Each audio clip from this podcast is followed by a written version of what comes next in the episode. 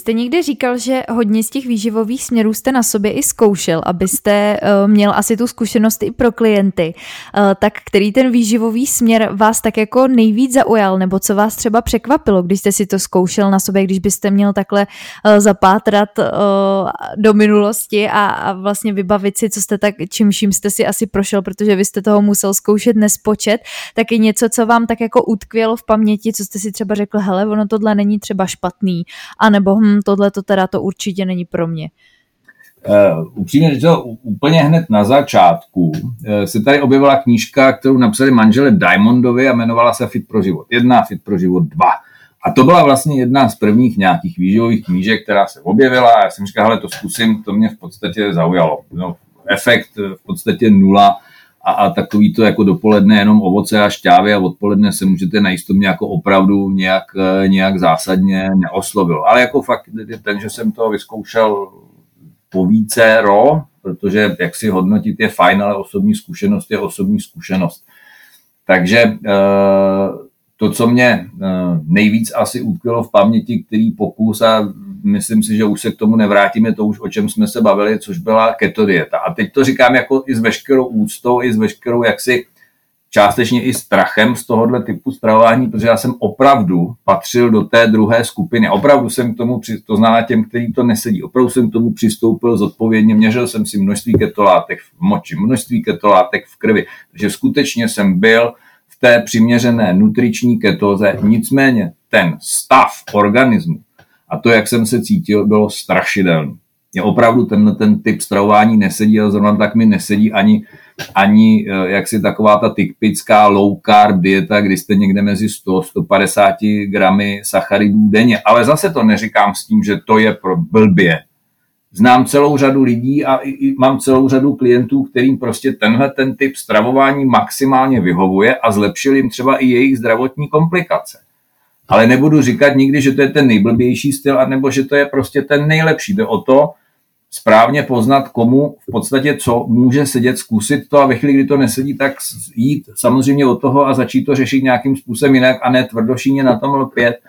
Takže, takže to bylo tohle. No a to, co mi v podstatě e, asi zaujalo nejvíce a to, co mi nejvíce sedí a z čeho jsem byl ze začátku trochu rozpačitý, tak je e, časově omezená konzumace, neboli to, jak my to známe pod tím populárním přerušované půsty, neboli intermittent fasting.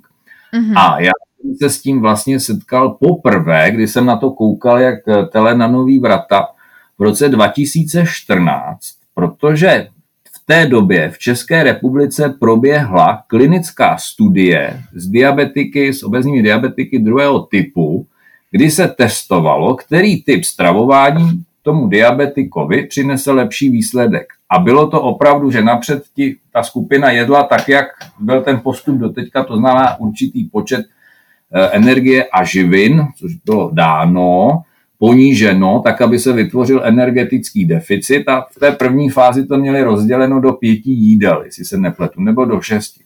A potom v té další fázi jim to rozdělili do dvou jídel a měli tam dvě časová okna, to znamená první byla nějaká snídaně, která byla od do, a druhá byla, druhý byl oběd, který byl taktéž od do. A pak tam byla ta prolongovaná, ta prodloužená doba lačnění. A vyšlo to lépe u těch lidí, kteří jedli dvakrát denně. Pro mě to v té době bylo jako víceméně nepředstavitelné, nicméně mi to začalo vrtat v hlavě a začal jsem to hledat a už jsem u toho zůstal. Takže teďka jíte dva, dvakrát denně teda jenom. A myslíte si, že je to aplikovatelný i pro člověka, který vrcholově sportuje, nebo který sportuje jako na víceméně denní bázi? Je to, je to realizovatelný, nebo i co se týká právě vstřebávání těch živin a hodně se mluví o vstřebávání bílkovin, že když je na tu porci nějaká větší hmm. gramáž těch bílkovin, může tam s tím být problém? To záleží na v podstatě enzymatické výbavě každého člověka. Mi se říkalo, že na maximálně 30 gramů, muž 40 gramů a víc, že nevyužije a tak dále. To jako bych řekl, že to je takový zase ze všeobecňování těch věcí. U toho sportovce to samozřejmě záleží, eh, třeba i to doporučení různých amerických lékařů, výživářů i v tom sportu je prostě vyzkoušet a zjistit. Já znám sportovce, kteří řeknou, že je to naprosto úžasný, že ráno, když se nenajedí a jdou na ten trénink, tak jsou opravdu lehký, výkonnější, dle pravidla hladový vlk nejlépe běhá. Ale pak, že tu druhou část toho dne projedí a že prostě se cítí lépe a pak znám takový, kterým to jako absolutně nevyhovuje. Tam u těch sportovců je prostě i problém v tom, že díky to obrovské energetické zátěži, kterou mají díky tomu sportu, tak se mohou dostávat při tomhle systému stravování do toho problému, že nejsou schopni to potom technicky sníst. Takže je to opravdu o zvážení. A rovněž tak neříkám, že to je systém, který je vhodný úplně pro všechny. Rozhodně bych ho nedoporučil třeba těhotným ženám, kojícím ženám, malým dětem, přestárlým lidem, lidem s poruchou příjmu potravy, lidem se zažívacími obtížemi, refluxem, drážím trašní a tak dále. To znamená, že těch lidí, kteří by z toho zase vypadli, je celá řada, ale to je přesně o tom, že musím přemýšlet trošku v širším kontextu a ne o tom, že tady všichni píšou, že to je úžasný, tak to budu doporučovat úplně všem. Ne, to nikomu necpu, je to můj styl, který mě prostě vyhovuje, vyřešil mi určité problémy, které jsem měl a cítím se potom, cítím se potom daleko lépe, než když jsem jedl pětkrát denně. A my tím letím vlastně můžeme zase vyvrátit ten mýtus, protože to tu taky jednu dobu bylo, eh, musíte snídat, snídaně je základné, pět jídel denně minimálně, zase je to teda nějaký přežitek, bylo to zase jenom moderní, protože do dneška se s tím setkávám uh, s tím letím názorem, ano, ty musíš jíst pětkrát denně, aby, aby teda si zhubnul a, a menší porce a uh, myslíte, že už je to teda zase pasé, nebo stále to v té společnosti takhle koluje? Eh, já bych mm, se teďka neobracel na společnost, ale spíš na studie a tam je to taky ne, ne, ne jaksi úplně ne zcela zřetel, zřetelné, protože jsou studie, které říkají, ano, tento časově omezené jezení přináší celou řadu výhod a zlepšuje to třeba především inzulínovou rezistenci. A na druhé straně jsou ale studie, které říkají, které porovnávají časově omezené jezení a častější jezení třeba tří porcí jídel denně v určitých časových oknech a ty výsledky jsou třeba srovnatelné nebo naopak jsou třeba horší u toho, u toho časově omezeného jezení. A jsou to klinické studie, nejsou to pozorovací studie, takže bych je bral jako, jako validní. Takže Eh, ani ta odborná veřejnost v tom, jak si není uh, zajedno, jestli je lepší jeden systém nebo, nebo druhý systém. Je to spíš o tom, co konkrétnímu člověku zase bude, uh, bude prostě vyhovovat. Jako ano, chápu, a ten argument je naprosto logický, prostě v těch dopoledních a dopoledních hodinách naše citlivost buněk vůči inzulínu je prostě vyšší než v hodinách večerních, takže je logické prostě i ten přísun toho jídla přesunout třeba do těch dopoledních hodin té energetické části a pak se trošku začít eh, krotit v jídle. Ale zase řekl bych, to platí třeba pro lidi, kteří jsou typickými skřivany, žijou životem skřivanu. Ale pokud je někdo sova a prostě je zvyklý, nebo pro ně je přirozené stávat v 9 a první jídlo si dát v 11, tak když bude stávat v 6, tak jak asi pro něj nebude úplně komfortní do sebe rvát ráno v 7 to největší jídlo, eh, jídlo z celého dne. Takže zase je potřeba malinka to, malinka to diferencovat. Ale e, ze své praxe vím, že v 95% případů člověk, který jedl pětkrát denně a přešel na systém tří jídel denně, tak e, se mu ulevilo. Ulevilo se jeho trávení a ulevilo se mu psychicky, protože říká si, nedovedete představit, jak nám prostě spadl ten největší stres to jídle a to je to furt řešit ty svačiny abych na ní nezapomněl, co si mám dát, kdy si to mám dát, aby to bylo dostatečně od snídaně, od, odstupem a aby to bylo dostatečně zase před obědem a teď se mi to šouplo a co mám dělat a teď tu svačinu musím sníst. Jo, to znamená, že těm lidem jako paradoxně se přestože jedí méně a větší porce, tak se možná cítí lépe, že nejsou permanentně tak přejezení a říkají, ano, jíme v momentě, kdy opravdu cítíme, že začínáme mít hlad. A je to pro nás rozhodně komfortnější, než do sebe to jídlo spát pořád, přestože ten hlad necítíme. My už jsme to trošičku i nastínili, eh, co se týká právě těch doplňků stravy. Eh, tak se k tomu ještě maličko vrátím. Eh, myslíte si, že z běžné stravy dneska, která je běžně k dostání, můžeme získat všechny ty živiny, které potřebujeme, nebo už je dneska potřeba opravdu určité látky suplementovat? Uh, jsou určité živiny, které je potřeba suplementovat můžeme dát dva typické příklady. Prvním z nich je vitamin D, kterého má většinová západní populace nedostatek. Ono už se řeší, jestli vitamin D by se neměl překlasifikovat na prohormon, protože víceméně stravou my nejsme schopni do sebe dostat dostatečné množství vitamínů D, to bychom denně museli skonzumovat jednu porci lososa abychom měli dostatek, dostatek D nebo pravidelně konzumovat trestčí játra. To je jedna z prvních věcí. Ta druhá věc, proč ho nemáme, že prostě nalezeme ven. Že? Jsme stabilně zalezlí doma a když náhodou ven vylezeme, tak tak se zakryjeme vším, čím to jde a ještě se namatláme padesátkou krémem, aby nás náhodou, náhodou neosvítilo, protože všichni se bojíme rakoviny kůže a přitom i všichni říkají aspoň 10-15 minut vydržet, aby se ten dostatek toho vitamínu D3 vlastně v organismu vytvořil. Takže pro člověka, který je stabilně zalezlý někde v kanceláři nebo doma, nejí třeba ryby, tak, tak třeba suplementace vitamínem D je nezbytně nutná. Další takovou, která taky souvisí třeba s těma rybama, jsou omega-3 polynenasycené masné kyseliny, kterých prokazatelně taky máme ne možná nedostatek, ale máme výrazně narušený poměr mezi příjmem omega-3 a omega-6 polynenasycených masných kyselin, protože jsme všichni začali jíst ve velkém voleje, aniž bychom třeba chtěli, protože dneska jsou všude a ty rostlinné oleje jsou v převážné míře zdrojem omega-6 polynenasycených masných kyselin, takže třeba celá řada kardiologů eh, říká, že právě jedním z problémů z hlediska vzniku kardiovaskulárních onemocnění může být narušený poměr v příjmu omega-3 a omega-6 polynenasycených masných kyselin.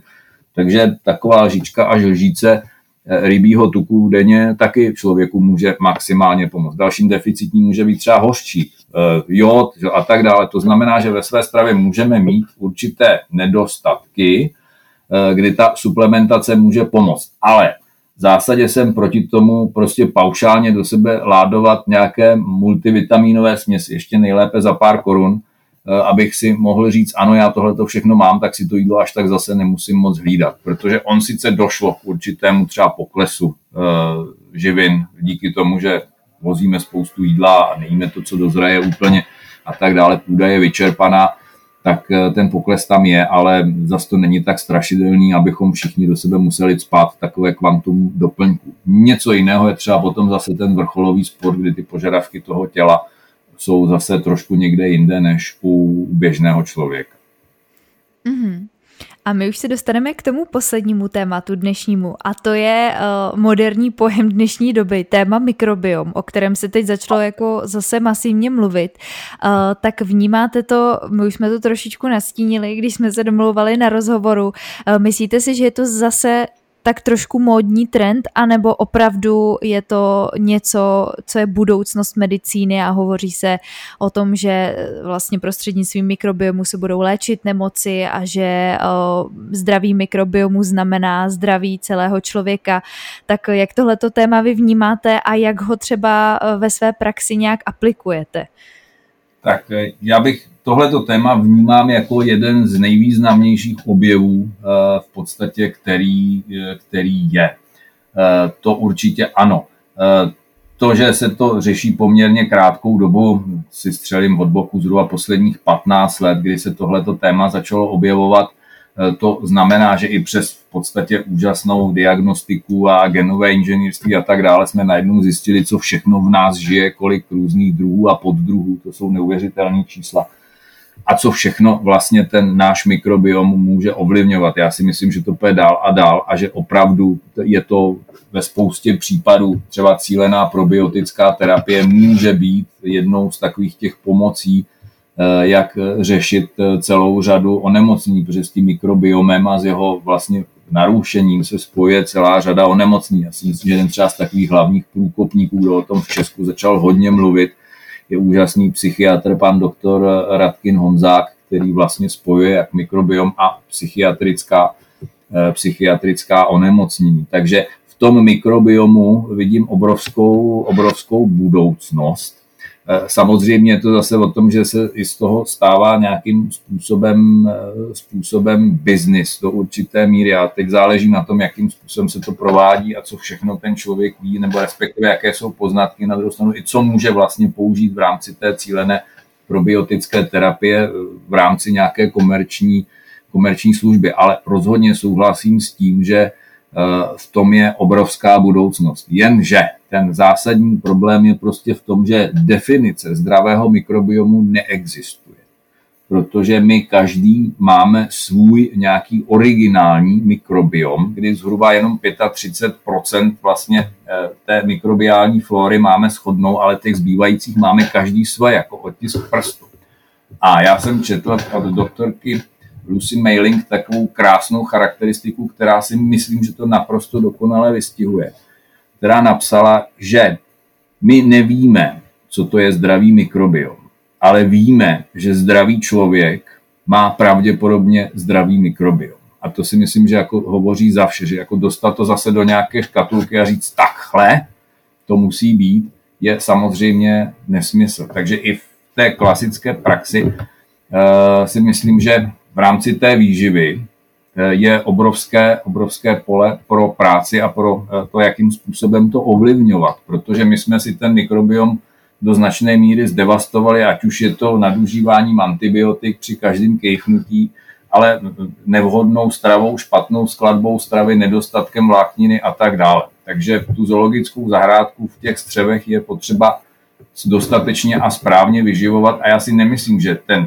hlavní směr bude, ano, v té medicíně to pravděpodobně bude do těch, do těch cílených probiotických uh, terapií, ale v rámci výživy to spíš budou specifické pre biotické diety, to znamená, že to bude o tom, když to řeknu blbě, dát najíst těm mrchám, které potřebuji, aby tam rostly a nedávat najíst těm, které nechci, aby se mi tam množily.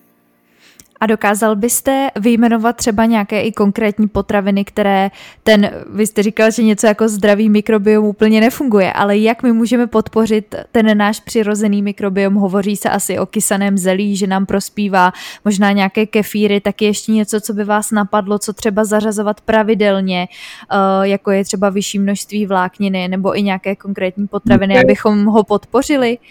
To je v podstatě právě to vyšší množství vlákniny. To je to zásadní, to znamená, to je to ovoce, ta zelenina, protože to je zdrojem. My tady ještě pořád, pořád celá řada lidí, pardon, zase odboču, já se omlouvám, celá řada lidí ví, že je nějaká vláknina, pak je určitá část eh, lidí, kteří ví, že vláknina se dílí na rozpustnou a nerozpustnou, ale to je taktéž velmi zjednodušené řešení, protože těch vláknin je celá řada a prostě každý ty mrchy mají svoje, to, co jim chutná a něco, co jim v podstatě nechutná. Takže je to o tom, když to nechci pokazit, tak bych právě měl dodržovat všechna ta doporučení aspoň 400 gramů ovoce, eh, pardon, zeleniny denně, aspoň 200 gramů rozdílného ovoce denně, eh, konzumovat i třeba určitý podíl celozrných eh, výrobků, obilných, ale umět je zase správně zpracovat, protože my jsme zvyklí na určitý, dejme tomu, že když přijmeme za jaksi fakt, že 14, 12 a 14 tisíc let jíme nějaký typ stravy, tak jsme se mu pravděpodobně přizpůsobili a přizpůsobuje se tomu i náš střevní mikrobiom. A pokud tady tolika let e, obiloviny namáčíme, klíčíme, fermentujeme, tak pravděpodobně vaříme, tak pravděpodobně tomu se náš mikrobiom přizpůsobil. A takový to módní pití těch rezistentních škrobů ze syrových brambor nebo z kukuřice a tak dále se ukazuje, že nám nemusí úplně prospívat. To znamená, vrátit se, podívat se trošku do minulosti, jak to stravování vypadalo, výrazně zvýšit podíl rostlinné stravy, eh, zařazovat právě i výrobky, které prošly tou fermentací, to znamená taková ta kysaná zelenina, kysané mléčné výrobky, různě octy a tedy to všechno nám nějakým způsobem může pomoct. Ale není to samozřejmě vše spásné zase. Mm-hmm. A, a myslíte si... Pardon, že do toho skáču, že čím zdravější člověk, tím větší diverzita neboli rozmanitost toho střevního mikrobiomu. Čím má víc problémů, tím vlastně ta diverzita je menší. To znamená snažit se podpořit opravdu, co to jde, ale v případě právě zdravotních problémů tam už přichází ke slovu eh, ta cílená prebiotická, prebiotická dieta a to mi říkal jeden můj kamarád, který se zabývá výzkumem eh, právě střevní mikrobioty, že nejdál s největší pravděpodobností jsou v tom Izraelci v tento moment. Mm-hmm. A myslíte si, že právě ten příjem vlákniny, eh, respektive nízký příjem vlákniny je jedním z těch problémů, kterým trpí česká populace, nebo napadne vás tam ještě, ještě něco dalšího? Nejen česká, je to v podstatě celá západní populace, tak my víme, že to minimum, které bychom měli konzumovat eh, v rámci vlastně toho množství vlákniny je zhruba 25 až 30 gramů pro ženy a 35 až 40 gramů pro muže a na to si nedosáhne téměř nikdo a ví se, že kmeny, kde ten příjem vlákniny je ještě vyšší, výrazně vyšší, pohybuje se třeba kolem 100 gramů denně, tak ti lidé jsou v podstatě podstatně zdravější a ten jejich mikrobiom je výrazně rozmanitější. Takže to je jeden z těch zásadních problémů, ale jste naťukla, co je ten základní problém západní populace, no to, že jsme líní, nechceme vařit a kupujeme si, eh, kupujeme si eh, stále větší a větší množství průmyslově zpracovávaných potravin, nebo ultra, pardon, abych byl přesně, ultra zpracovaných potravin, které prokazatelně na náš mikrobiom nemají dobrý vliv a způsobují celou řadu zdravotních problémů. To, jako koho by to zajímalo, tak může zapátrat, že v poslední době se začínají objevovat studie na téma, jak ultra zpracované potraviny mohou poškozovat naše zdraví a zkracovat průměrnou délku života, dokonce snad i to, že na nich vzniká závislost a že ve spoustě států typ Velká Británie, Kanada a tak dál tvoří přes 60% jídelníčků běžné populace, což je šílené číslo. Hmm. Hmm. To je úplně teda, to, to mě z toho mrazí trošku. Já se obávám, že ten trend v podstatě u nás je podobný a takový ten tlak na to makej, protože že celkově ta, to nastavení výkonnostní té společnosti, takové to poměřování se podle toho, kdo dál doskočí, kdo, dál, kdo se dál víc, kdo se víš vyčůrá a tak dále, je ten, ten nejzásadnější problém, protože to nás potom odvádí od toho odpočinku a do toho patří i to jaksi kvalitní stravování, protože já slyším od mnoha klientů, já nemám čas, já nemám čas se pořádně najíst, protože já potřebuji pracovat a potřebuji ještě večer pracovat a tak dále.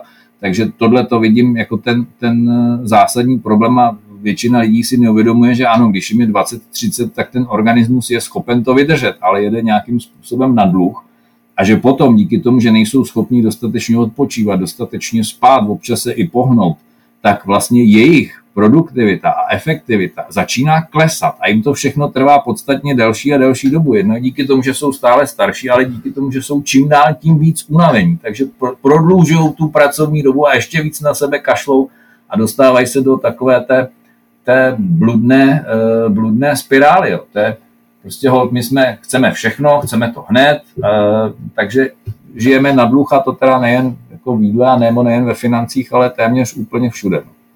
Hmm, ale to se je to obává. Asi nějak, je to trend asi dnešní doby, no. Co nejrychleji, právě proto možná hledáme ty zkratky, že jo, i ve výživě. Uh, chceme, chceme hnedka výsledky a, a nejradši bychom vlastně ochudili co nejvíc ten čas pro sebe, abychom ho teda věnovali někam jinam a potom zjistíme ve finále, že ten život uteče a že, že to zásadní tam jaksi nebylo. No já jsem slyšel takovou krásnou charakteristiku od jedné paní docentky psychologie, říká celý život se snažíme eh, být efektivní a eh, šetřit při práci čas, proto abychom ušetřený čas mohli nadspat, do ušetřeného času mohli nadspat další práci. Hmm, to je bohužel dnešní trend a, a hold záleží už na každém, jak si tohleto, jak si tohleto přebere a jak s tímhletím bude nakládat. Uh, to už asi, to je jenom taková naše message na závěr, že, že i možná to jídlo je, je právě prostředek k tomu, jak věnovat čas sobě, jak se chviličku zastavit, jak si něco vychutnat a i jak vlastně trávit čas s rodinou, že jo? protože i co se týká tradice, tak vždycky se rodina sešla u večeře nebo u nedělního oběda.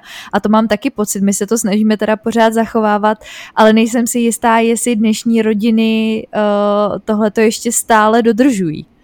Víte co, ono to je totiž e, strašně složitý. Já mám tři děti, tak myslím si, že mám trošku jako právo možná o tom mluvit, protože když máte doma dítě, který vychováváte, tak vy potřebujete jednak ho zahrnout obrovským množstvím lásky a e, takový ty, ty přítomnosti vaší, ale na druhé straně musíte vytvořit pravidlo. A právě lpění a dodržování těch pravidel je pro spoustu lidí, unavených lidí, strašlivě složité. Takže e, místo dodržování pravidel se prostě podlehne. Už jenom třeba taková blbost, prostě jíme, tak odložíme mobilní telefon. Což znamená neustále opakovat a mít to na paměti do té doby, než se to stane jaksi pravidlem. A jako pak lpět na tom, to může být jaksi problém, nebo zavádět to zpětně může být problém. Nebo když vám dítě řve, že něco chce, tak odvést jeho pozornost jinam je trošku na, a zaměstnat ho jinak je trošku náročnější, než eh, jak si mu vyhovět, ať mám klid, protože už toho mám plný zuby a jsem, jsem unavený. Takže tohle to je v podstatě jedna jakoby z těch zásadních věcí a pak se začínají vytrácet de facto všechny eh, i ty vztahy, kolikrát, které tam jsou a i ty, jak si ta komunikace se rozpadá, protože ta lásky plná pravidla bych viděl jako jednu jednu ze základních věcí, které třeba i pro to dítě do toho života jsou jednou ze, z takových těch obrovských, uh, obrovských devis, protože se naučí v tom fungovat. Dokud mu ten rodič všechno dovolí, tak on potom přijde do toho reálného života a najednou bát, že? a s těma situacemi si není schopen poradit, protože prostě pravidla nezná, nerespektuje a ty ostatní je po něm najednou chtějí, on se strašně diví. Takže myslím si, že to je důležité. Já jsem, teď jsem se zakecal, upřímně řečeno, a vůbec nevím, kde jsme, eh, kde, jo, už vím, a že právě třeba i takový to, to společný jezení, tak eh, zase, pardon, já jsem četl takovou krásnou zase psychologickou studii na téma, jak se zvyšuje rizikové chování u dětí, pokud není alespoň jedno jídlo společné. To znamená, že to má i tak jako, jak si to jídlo, jak jsem říkal, to není jenom ten donor živin, ale má to obrovský přesah. A to, že ta rodina prostě spolu sedí a že to spolu komunikuje, tak i tomu, i tomu jedinci dává nějakou určitou jistotu, určitá pravidla, podle kterých se následně řídí a nemá tendenci utíkat do, do takového toho rizikového chování. Já myslím, že to riziko se zvyšuje zhruba o 20%, jestli si to správně pamatuju, což je docela hmm, zásadní. To je, to je hodně teda, to, to je hodně alarmující číslo. Každopádně jsme se zase dostali k tomu, že ta strava není jenom tabulka, není jenom číslo, ale má to spoustu dalších aspektů v životě člověka, tudíž nemá cenu to chtít nějakým způsobem zkrátit nebo, nebo úplně vymazat ze života. My už bychom se dostali k nějakým otázkám od posluchačů. Pokusíme se to asi nějak tak projet, projet stručně a rychle, i když ty otázky jsou relativně zajímavé a taky by se o nich dalo určitě mluvit hodiny a hodiny. A první je, co byste doporučoval na co byste se doporučoval zaměřit ve stravě v těhotenství a přikojení? Je tam něco, co by mělo být navíc, eh, na co by se měl eh, dávat nějaký větší důraz, nebo je to víceméně stále eh, ta, ta pestrá strava založená na těch kvalitních základních potravinách? Tak B je samozřejmě správně, že vždycky, to je vždycky, ať už je dělá člověk, co dělá, tak vždycky by měl ten základ nebo důraz být na kvalitní průmyslově nespracovanou, eh, nejlépe lokální, sezónní a správně kuchyňsky upravenou stravu. To je v podstatě ten základ. Samozřejmě to těhotenství má určité požadavky na třeba trošku vyšší příjem bílkovin, vyšší příjem vápníků, vyšší příjem železa, vyšší příjem kyseliny listové. To znamená, na tohle se třeba trošičku i zaměřit a pokud to nejde a nejsem schopen třeba v případě té listovky to vyřešit, eh, vyřešit formou klasické stravy, třeba té tmavé listové zeleniny, no tak potom každá žena, která dneska se snaží otěhotnit, tak dostane od svého ginekologa kupte si v lékárně kyselinu listovou, začněte to užívat, ať se třeba zabrání určitým vývojovým vadám u toho dítěte. Jo, takže, takže je to o té stravě. Eh, kvalitní, vyvážené, dobře stravitelné, nenadýmavé, eh, zároveň, protože je potřeba brát v potaz, že ten trávící trakt té těhotné ženy je prostě relaxovaný díky hormonálním změnám, to znamená tam častější pálení žáhy, horší vyprazňování, větší riziko plynatosti a tak dále a tak dále. To znamená jíst opravdu dobrou, kvalitní, správně upravenou, dobře stravitelnou stravu. Mm, a my už jsme, další otázka, kterou jsme trošičku nastínili už, uh, už v těch tématech předtím, a to je, jaký máte názor na veganství u dětí. Uh, dá se veganství aplikovat jako plnohodnotná strava pro dítě? Uh, je to doporučováno? Ne, ne. V případě dítěte já bych byl pro to, aby eh, to dítě dostávalo všechno. To znamená jak rostlinou, tak i živočišnou stravu. Pro jeho vývoj je to nesmírně důležité. Chápu, že striktní skalní vegani mi budou oponovat, že to tak není, ale je potřeba brát v potaz, že to dítě je živý, aktivní, velmi na rozdíl od nás. Je to ještě pořád velmi aktivní tvor, který roste, vyvíjí se a že ty jeho požadavky na živiny a na energii jsou v přepočtu na jeden kilogram větší než u dospělého člověka a že veganská strava je prostě objemná s nižším obsahem energie. Eh, dále tam může být problém eh, i třeba s eh, kvalitou bílkovin, ne s množstvím. Tu jsme schopni do sebe dohnat, ale dostat i v rámci rostlinných produktů, ale s kvalitou, to znamená tak, aby bylo dostatečné množství všech esenciálních aminokyselin, a ty v podstatě v dostatečné míře zajišťuje pouze rostlinná, pardon, živočišná strava a v případě té rostliny musím daleko víc přemýšlet, kombinovat. I ta stravitelnost je od, u těch rostlinných zdrojů prostě horší, takže v případě dítěte eh, já bych eh, zůstal u směsné stravy, ale rozhodně ne, jenom u stravy veganské a nechat ho až do té plnoletosti a pak ať se rozhodne sám, eh, který ten výživový směr jemu bude vyhovovat. Mm-hmm. Ale to jsme u těch, u těch pravidel, že jo, zase. Mm. Zase to už je asi nastavením taky té rodiny, jak tohle to no. pojímá, jestli, jestli to nechá na tom dítěti, nebo jestli to má prostě striktně tak, že to, co vyhovuje jim, tak bude vyhovovat i tomu dítěti. A další otázka je směřovaná na alkohol. Eh, je to podle vás jedna z příčin, proč lidé v České republice trpí nadváhou? Máme problém s alkoholem, jestli Máme. se to dá vůbec takhle plošně říct? Máme obrovský problém s alkoholem. Eh, myslím, že v loňském roce jsme se umístili na krásném čtvrtém místě na světě, pokud je o konzumaci alkoholu. Takže a to jsme bývali i výš, teď jsme si majinka to pohoršili v tom. Ale ono to léto zase trošičku dožene, si myslím teďka. Jestli, jestli jsme pod průměr zatím v tomhle roce, tak teď zase to trošičku vstoupne asi. Já se obávám, že korona krize jako tomu zase to jako výrazně přispěla. Ano, tak samozřejmě alkohol má nějakou energetickou hodnotu, která není zanedbatelná, ale je tam ještě to, že v podstatě alkohol zvyšuje chuť k jídlu. To znamená, tam je spíš ten problém jaksi sekundární, že když se pije, tak se u toho zároveň konzumuje. A to, že furt něco ujídám a teď sedím a užírám tři hodiny a k tomu piju nebo čtyři hodiny, takže to je ten v podstatě zásadní problém. A teď nechci ještě jakoby devalvovat ty zdravotní dopady, které ta nestřídmá konzumace alkoholu má, pokud by někoho zajímalo, co je střídmá konzumace alkoholu, tak jedna porce, taková ta, eh, která se říká, že v pohodě, je deci vína, nebo malé pivo, nebo jeden velký panák. A pro ženy je bezpečné množství jedna porce denně a pro muže dvě porce eh, alkoholu denně, nebo v případě žen sedm porcí za týden, v případě mužů 14 porcí za týden. Takže záleží potom na každém, jestli si to nakumuluje do jednoho, nebo jestli bude průběžně popíjet.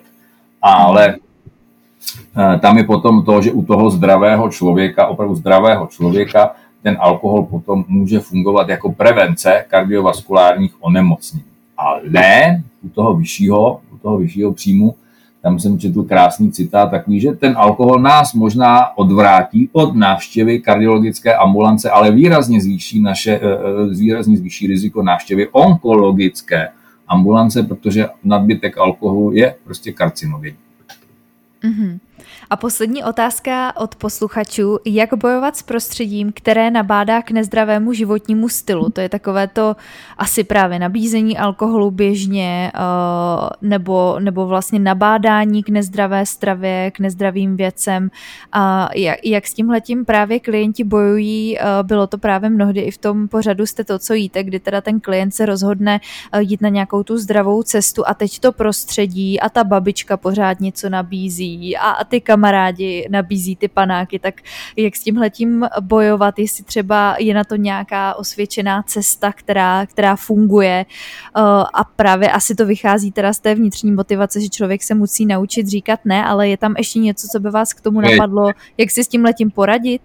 Blbě, uh, upřímně řečeno dosti, dosti blbě, já po, po, zkusím vytáhnout tady jaksi citát klasika Platona, eh, parafrázovaný jedním z našich nejlepších kaučů, Marianem Jelínkem, který já jsem si dovolil trošku doplnit.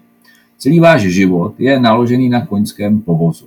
Vy jste ten voska, který ten povoz řídí a ten vůz táhnou dva koně. Jeden se jmenuje emoce a druhý se jmenuje pudy. A pouze v případě, že vy jako ten voska nebo vozataj zvládáte tyto dva velmi bujné koně, tak máte šanci, aby váš život směl, šel tím směrem, kterým vy chcete jít. Já si dovolím přidat ještě třetího koně, který je za vozem a který se jmenuje závislosti. A ten kůň dokáže občas pěkně potrápit a i ten vůz někam, eh, někam strhnout. Takže v případě, že zvládám všechny tyto tři své koně, tak potom jsem schopen se někam dobrat i z hlediska dlouhodobého. To je velice obtížné, protože, jak jste řekla, i ten tlak okolí, ale už jenom to, že na vaše půdy, na váš půd obživný a půd mít se dobře, neustále útočí ten nadbytek potravin, který nás obklopuje, reklamy, eh, to, že někde sedíme s přáteli stabilně, tam velká nabídka jídla, to je prostředí, které je velmi obtížné zvládat, jak dát psovi do misky žrádlo a říct mu, ty to žrát nebudeš, dej, dáš si to až za dvě hodiny, že? tak pod, i je ten dobře vycvičený pes tam bude sedět a bude slintat celý ty dvě hodiny a bude neustále v tenzi, jestli si to teda může dát, nebo jestli dostane ten bejpras za to, že si to vezme. To znamená, zvládání půdu obživného může být docela e, problém.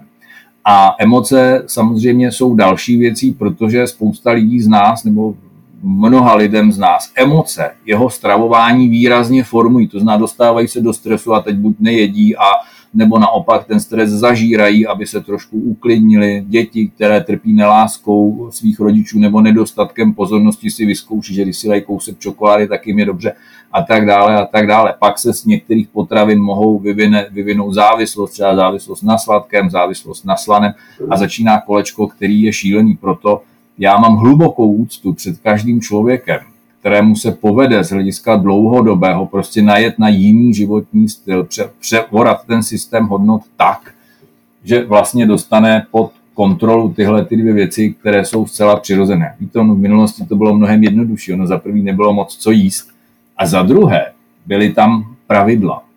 E, to znamená ty boží zákony a boží přikázání a obžerství bylo smrtelným hříchem. A protože lidé byli bohabojní, tak se prostě snažili se neobžírat, protože pak věděli, že se do toho nebe nedostanou. To je zajímavá myšlenka, to mě nikdy nenapadlo si to takhle spojit a, je, a zase se to vrací k té víře, jak už jsme se bavili, že možná proto si dneska z toho jídla děláme takovou svoji druhou víru, protože prostě potřebujeme v něco věřit a potřebujeme si ty hodnoty nějak stavět.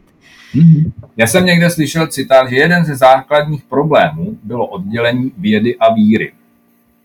A myslím si, že na tom, je, na tom je hluboká pravda, že prostě člověk něčemu věřit musí, ale nesmí zase věřit slepě a musí mít i ten, i ten eh, zdravý pohled. Ale neříkám, že jako vrhnout se na nějaké náboženství je ta, eh, jak si ta cesta, jak se, z toho, jak se z toho dostat ven.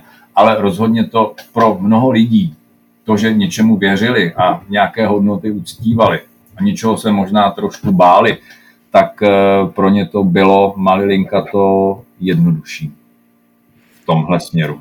A to, že navíc toho nebylo tolik kolem nich, tak to, to rozhodně tu situaci ještě více, eh, více zlepšovalo. Náš podcast se teda tímto chýlí ke konci. Ještě nějaká myšlenka, kterou byste tady rád zmínil, uh, něco, co byste třeba speciálně vypíchnul z toho, co jsme tady dneska řekli, nebo úplně nějaká jiná myšlenka pro, pro posluchače tohohle podcastu? Je tam něco důležitého, co ještě nezaznělo?